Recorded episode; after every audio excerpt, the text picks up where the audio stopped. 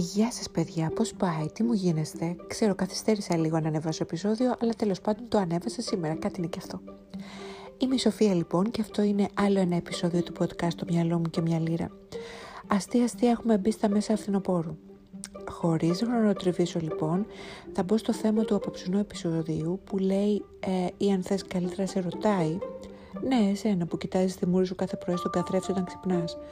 Έχεις αναρωτηθεί ποτέ μήπως στις καθημερινές σου αλληλεπιδράσεις με τους άλλους είσαι εσύ αυτός που κάνεις λάθος, ή νομίζεις πως έχεις το αυτό του Πάπα; Έσου έχω νέα. Δεν είσαι πάντα σωστός και δεν έχεις πάντα δίκιο σε όλα.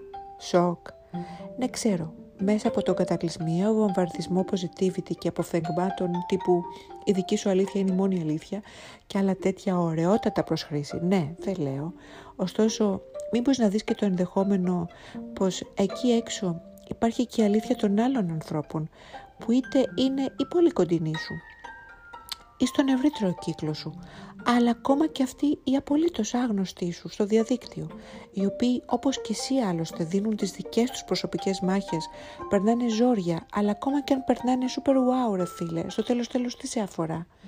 Και εξηγώ αμέσως τι εννοώ.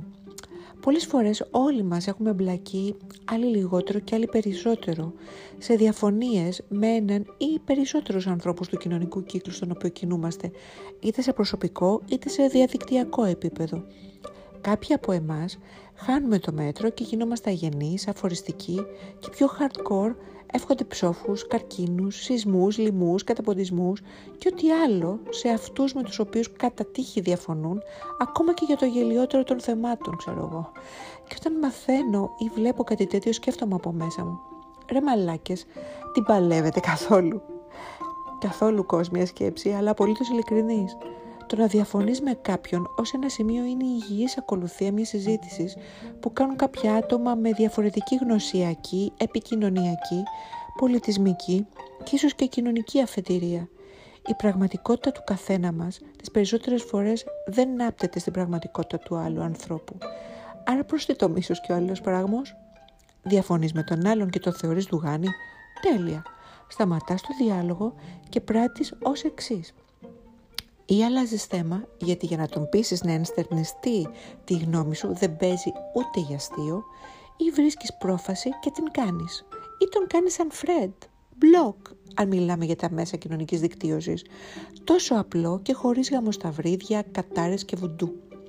Και εδώ να σημειώσω πως εξαιτίας της απέρατης πρόσβασης στην πληροφορία που έχουμε όλοι μας, επομένως νομίζουμε πως έχουμε γνώμη και άποψη, Κάποιοι δε είναι και πανεπιστήμονες, αυτό είναι το καινούριο trend, όπου εδώ αν κοτσάρεις μαζί και σε όλο αυτό την εσφαλμένη ιδέα πως νομίζουμε τους άλλους ζωντόβολα, αδαείς ή απίθανους ψεύτες, κλέφτες, οτιδήποτε. Ενισχύουμε μέσα μας την πεποίθηση πως είμαστε καταπληκτικά έξυπνοι και ως εκ τούτου θέλουμε να το τρίψουμε στη μούρη των άλλων.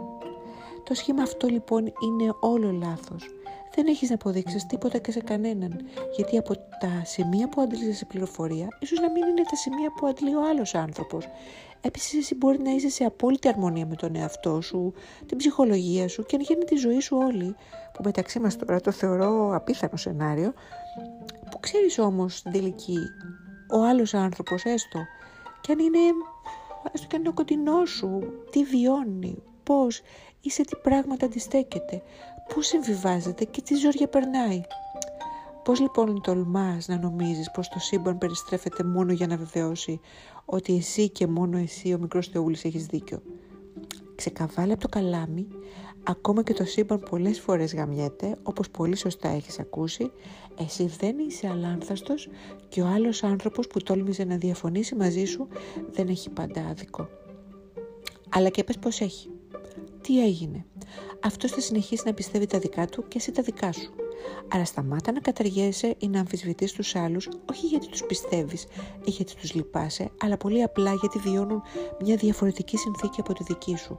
Κυρίως όμως γιατί οι αφορισμοί, οι κατάρρες και οι βρισχές αφενός ανήκουν στην εποχή της γιαγιάς σου και φετέρου είναι ασφαλώς μορφή bullying που σε κάποιες ακραίες περιπτώσεις επηρεάζει πολύ άσχημα ανθρώπους γύρω μας με ήδη βεβαρημένη ψυχολογία. Προσπάθησε να είσαι ευγενικός και, απέτησε το, και απέτησε το επίσης στις συναναστροφές σου. Σου υπόσχομαι πως είναι ένα βήμα προς την καλυτέρευση της ψυχολογίας σου, αλλά και της ψυχολογίας των άλλων. Και σου μιλώ ως ένα άτομο που το πράττω απαρέγκλητα. Αν πάλι συγχύζεσαι με όσα βλέπεις ή σου λένε, μια απλή λύση ε, σε αυτή την περίπτωση είναι ο γνωστός ταρχιδισμός. Αν δεν σε αφορά άμεσα τι κάνει ή τι λέει ο άλλος ή αν δεν φύγει ευαίσθητα θέματα, ε, προσπερνάς, αδιαφορείς και πας παρακάτω. Έτσι απλά. Η ζωή είναι πολύ μικρή για να είναι θλιβερή και για να φορτώνουμε τον εαυτό μας και τους γύρω μας τοξικότητα. Μας στάνουν όλα αυτά που μας βάλουν από παντού μην κάνουμε και εμείς την καθημερινότητά μας πιο δυσβάστακτη. Αυτά τα ολίγα λοιπόν παιδιά μου από μένα σε αυτό το podcast.